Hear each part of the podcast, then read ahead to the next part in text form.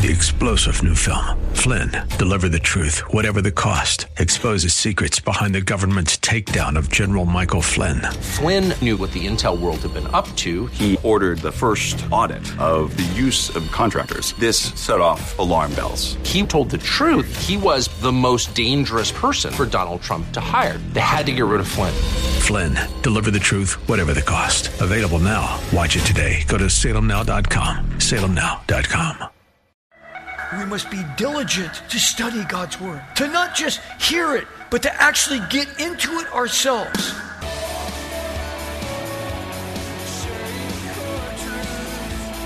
Welcome to Core Truth Radio, a radio ministry of Core Church Los Angeles with pastor and Bible teacher Steve Wilburn. Pastor Steve will be teaching the Word of God with truth from the Bible. For more information, go to corechurchla.org.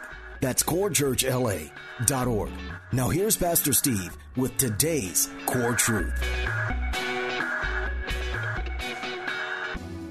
Well, we're going to be in Exodus chapter 35, and I entitled this message, Getting Back to Basics. Yes, a life of willingness many times starts with us getting back to the very basics of life. It's remembering the fundamentals, you could say. It's reestablishing our basic roots. For there are times that we can lose track of where we are and where we're really supposed to be. And we can become so engrossed in our present lifestyle and our personal goals that we can totally forget the bigger picture. And that, of course, is our true high calling from God.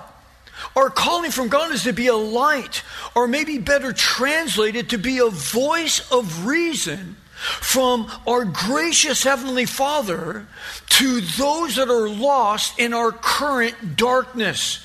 Yes, it's easy to get caught up in our world system that we lose sight of our real purpose and our true meaning of life in our relationship with Christ. Yes, our busy lifestyles can blind us, you could say, to the simplicity of what really matters. Those things that last into eternity.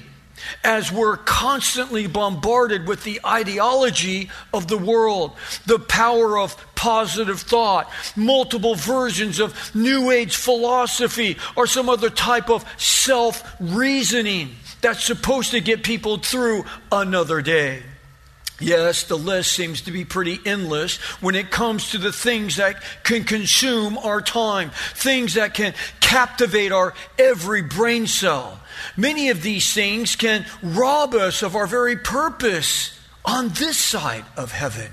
They can derail us from the basic infrastructure that God has given to us in His Word.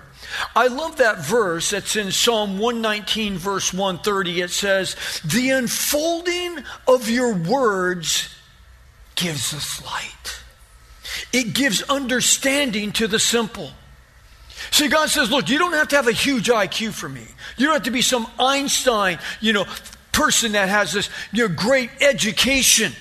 It's like if you take time and spend it in my word, I will give you, even a simple minded person. Maybe you barely graduated high school. And it's like, I will give you wisdom to deal with the infrastructure of this world in a way that will surpass people that are around you. Because it's not about what you know, it's about who you know. Listen to the promise God gives to those who seek him. Proverbs 123 says, "Turn to my reproof." Behold, I will pour out my spirit on you, and I will make my words known to you. He's like, repent of your sin, get right with me, and I will give you a wisdom that you could never have anywhere else. I will pour my spirit upon you, and I will allow my word to be known to you. Yes, God desires us to really know Him and to seek after Him. I love what Jesus said on the Sermon on the Mount. How much more inviting can you make this to people to a known God? He says in Matthew 7 7, Jesus says, Ask and it will be given to you. Seek and you shall find.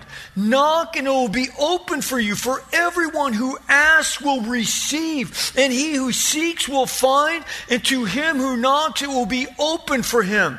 What kind of a promise is that? The Bible is filled with promises. In fact, the Bible is really a treasure chest of promises to those who believe. The very fact that God's concerned about us, that he actually listens to us is more than we could ever really comprehend. For if we could really comprehend the fact that God is actually listening to us, wouldn't we maybe pray just a little bit more than we do? But what can we do as believers to really help ourselves to stay focused on becoming who God has really desired for you and me to be? Well, to start with, we could embrace what Peter said in 1 Peter chapter 1 verse 14 where he says, "As obedient children, do not be conformed to your former lusts which were yours in your ignorance." But like the one who has called you, be ye holy yourselves also in all of your behavior, because it is written, You shall be holy, for I am holy, God said. Now, obviously, becoming holy as God is holy is not natural for you and me. I mean, we have to work at that, right?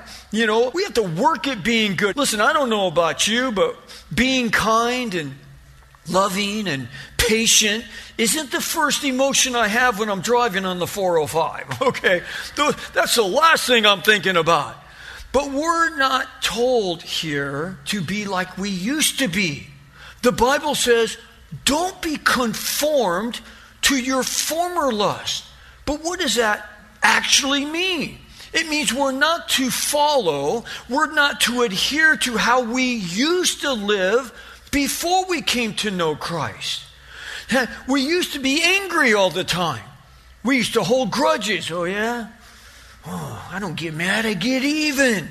We, uh, we used to think of ourselves first, the unholy trinity of me, myself, and I. What can I do for me? Now we're to do the opposite. We're to reflect Christ to others instead of reflecting ourselves. Now, obviously, this must be possible. It has to be possible because even Jesus told us in Matthew 5 48, he says, Therefore, you are to be perfect, even as your heavenly Father is perfect. Wow. I mean, the thought of us like trying to be perfect in this life, it seems so far fetched. In fact, in ourselves, it's actually an impossibility. For we could never obtain being perfect by our own doings. And again, why is that? Because we're all born with a sin nature. Yet the fact provides no ground for this as Christians. Okay, he's saying, look, you can't do it on your own. You cannot grasp or obtain this on your own, a life of holiness. We can't do it on our own. But God has allowed us so much grace in our life so that we can start pursuing being just like Him. There's so much grace. So instead of just giving up and just saying, well, I could never do that. No, no, no. There's grace and there's mercy. So we can pursue this. So when we do fall short on that day of His perfection, and, you know, we can come to Him and we can say, I'm sorry. Please forgive me. And when we fall short, he will forgive us. The Bible likens us, as you know, to sheep that have gone astray. You know, and being likened unto sheep going astray is not, you know, it's not a compliment, obviously. And speaking of sheep going astray, there's a book that's written by a modern day shepherd. And he talks about one of his sheep. And he named her Miss Gadabout. Miss Gadabout. And this Miss Gadabout, she would just, just wander and she was prone to just give problems to him. Now, he said that she was a beautiful sheep, her lines were perfect, and her wool was excellent. But she would walk the entire fence line just looking for a loophole, some way to sneak out from him. The shepherd couldn't figure out why Miss Gadabout was so restless. She was so filled with discontentment because the grazing where the shepherd would find her, she would run from that and she would find another place to feed that wasn't as good as what the shepherd had picked out for her. Many times he had to leave all the other sheep just to go and hunt down where did Miss Gadabout go in her wandering ways. I wonder if any of us here today are like Miss Gadabout. We're always looking for loopholes as we toy with things that we shouldn't be toying with, as we're playing with things we shouldn't be playing with, as we're dancing next to the thresholds of sin in our life. You might wonder, well, Pastor, whatever happened with Miss Gadabout? Well, she never stopped her wandering ways, and to make it worse, other sheep started following after Miss Gadabout. And the shepherd realized that he could not allow this one obstinate, discontented sheep to lead the other sheep astray. So the shepherd took out his knife and he ended Miss Gadabout's life. And Miss Gadabout found herself on the dinner table as pork chops. You get the point. She became dinner, lamb chop dinner. The Bible says in Romans 6:23, "For the wages of sin is death, but the free gift of God is eternal life through Jesus Christ our Lord." And the Lord wants to be gracious to us. He wants to be merciful to us. He wants to move inside of us.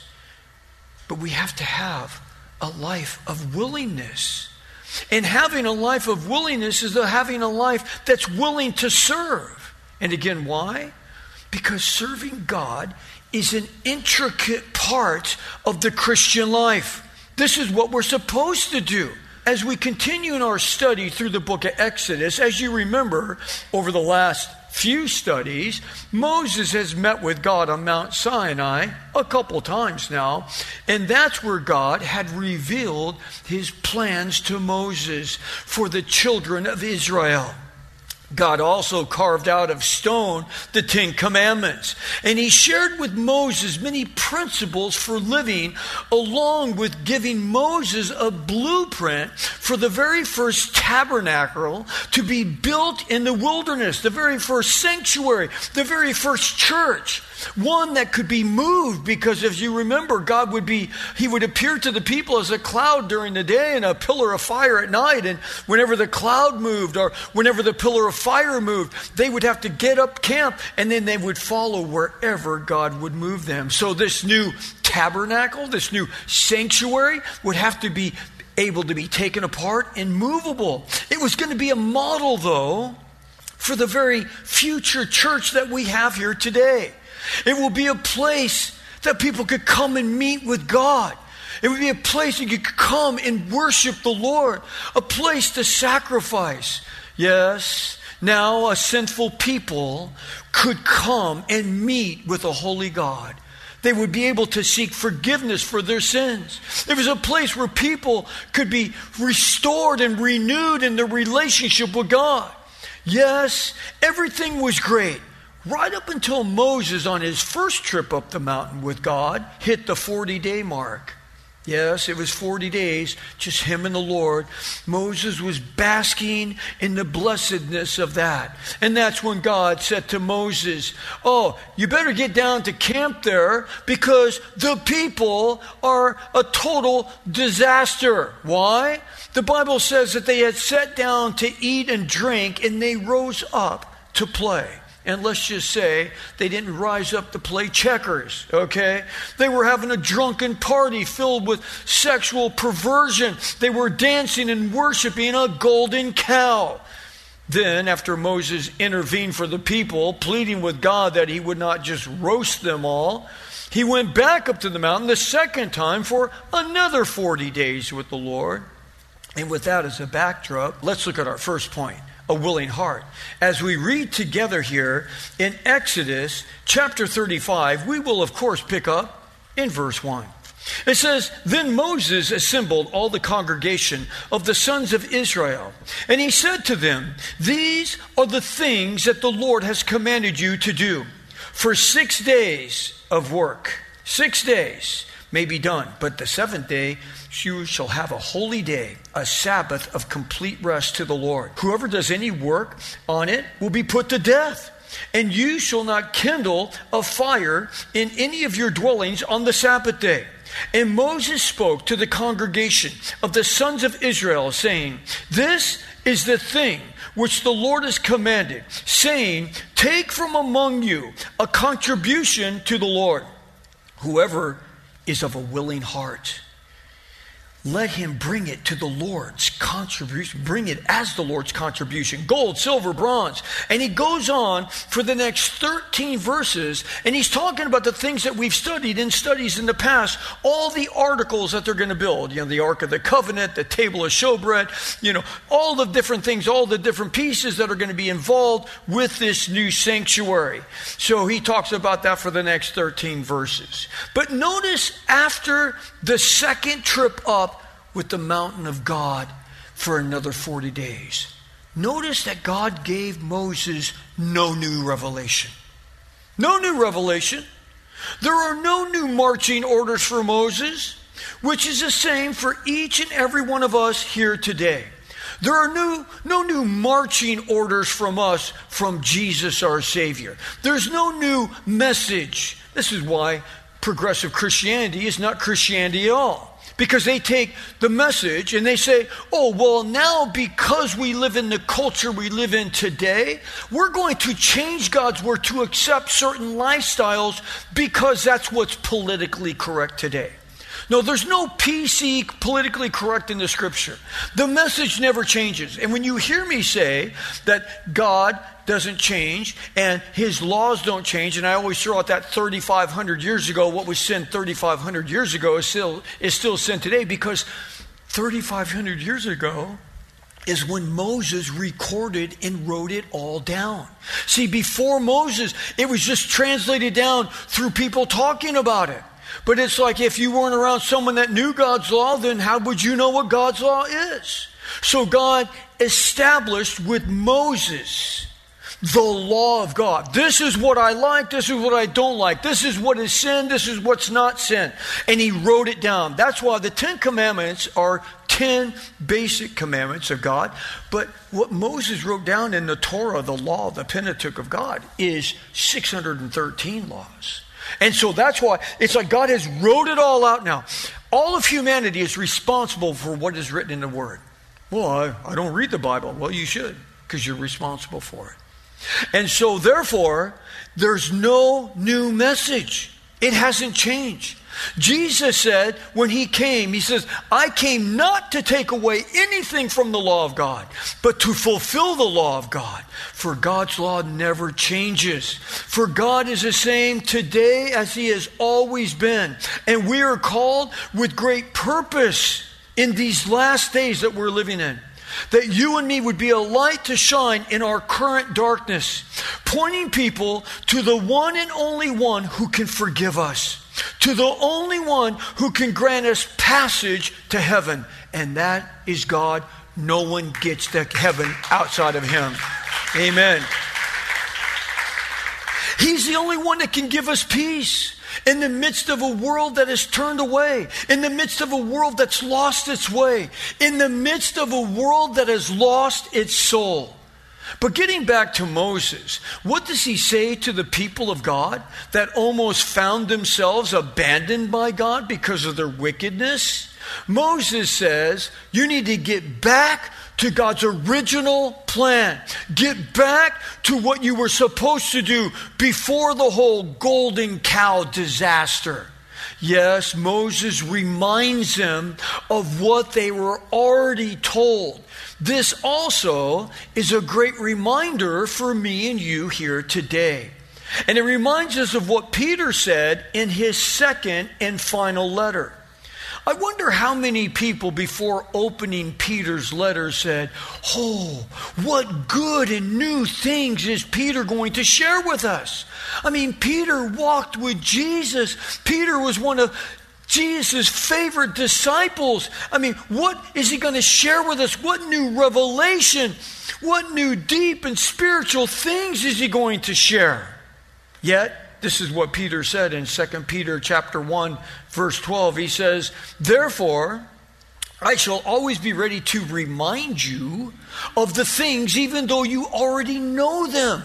No new revelation. I'm reminding you of what's already been said and have been established in the truth, which is present for you. And I consider it right, as long as I am in this earthly dwelling, here in bodily form, to stir you up by way of reminder. By way of reminder. And nothing has happened or changed in the last 2,000 years I, as a pastor, am here to remind you of what God's word has already said. So Peter said twice here, I'm going to remind you of what you already know.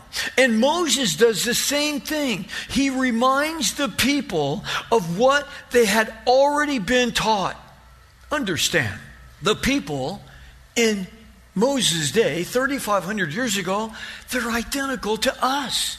I mean, now obviously the fashions have changed since then hairstyles, makeup for you ladies, fads, and of course today technology changes almost daily.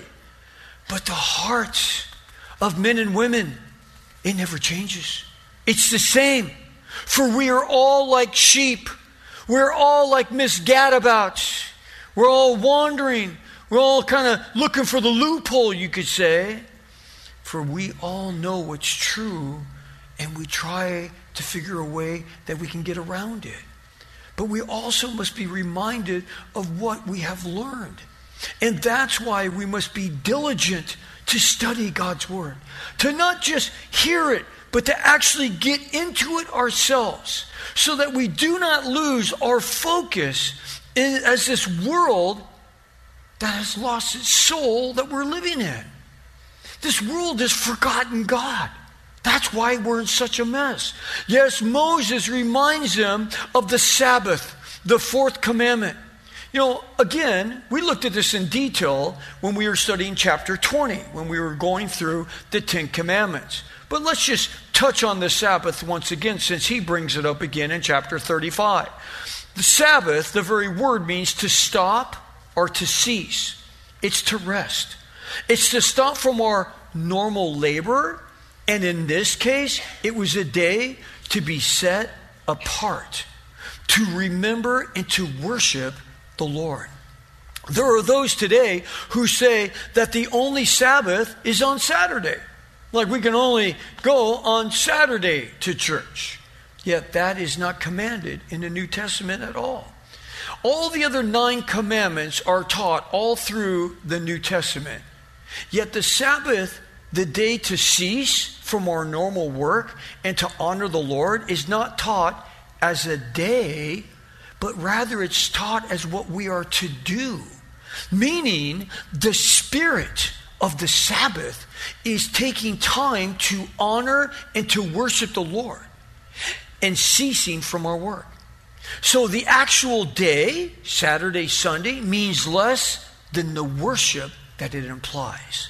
This is why the Bible says in Colossians 2:16, "Therefore let no one act as your judge in regard to food, drink, or respect of a festival, a new moon, or a Sabbath day." Things which are just a mere shadow of what is to come, but the substance belongs to Christ. So why is it different from the Jews having the Sabbath on Saturday in the Old Testament? Well, in the Old Testament, the Jews had a relationship with God that was only through the temple and the priests. That was the relationship. So when they came on the Sabbath day, that was, that was where the relationship all happened through the temple and the priest. But you and me, as New Testament believers, we have a personal relationship, direct connection with God Himself through Jesus Christ, our Savior and Lord. Now the Holy Spirit of God, the Bible says, dwells within our very souls. So we are not bound by any holy day. We do not have to wait until the Sabbath to worship the Lord. We as believers have access to the Creator 24 7, every single day, 24 hours a day, to worship Him. Every one of us. Thanks for joining us for Core Truth Radio.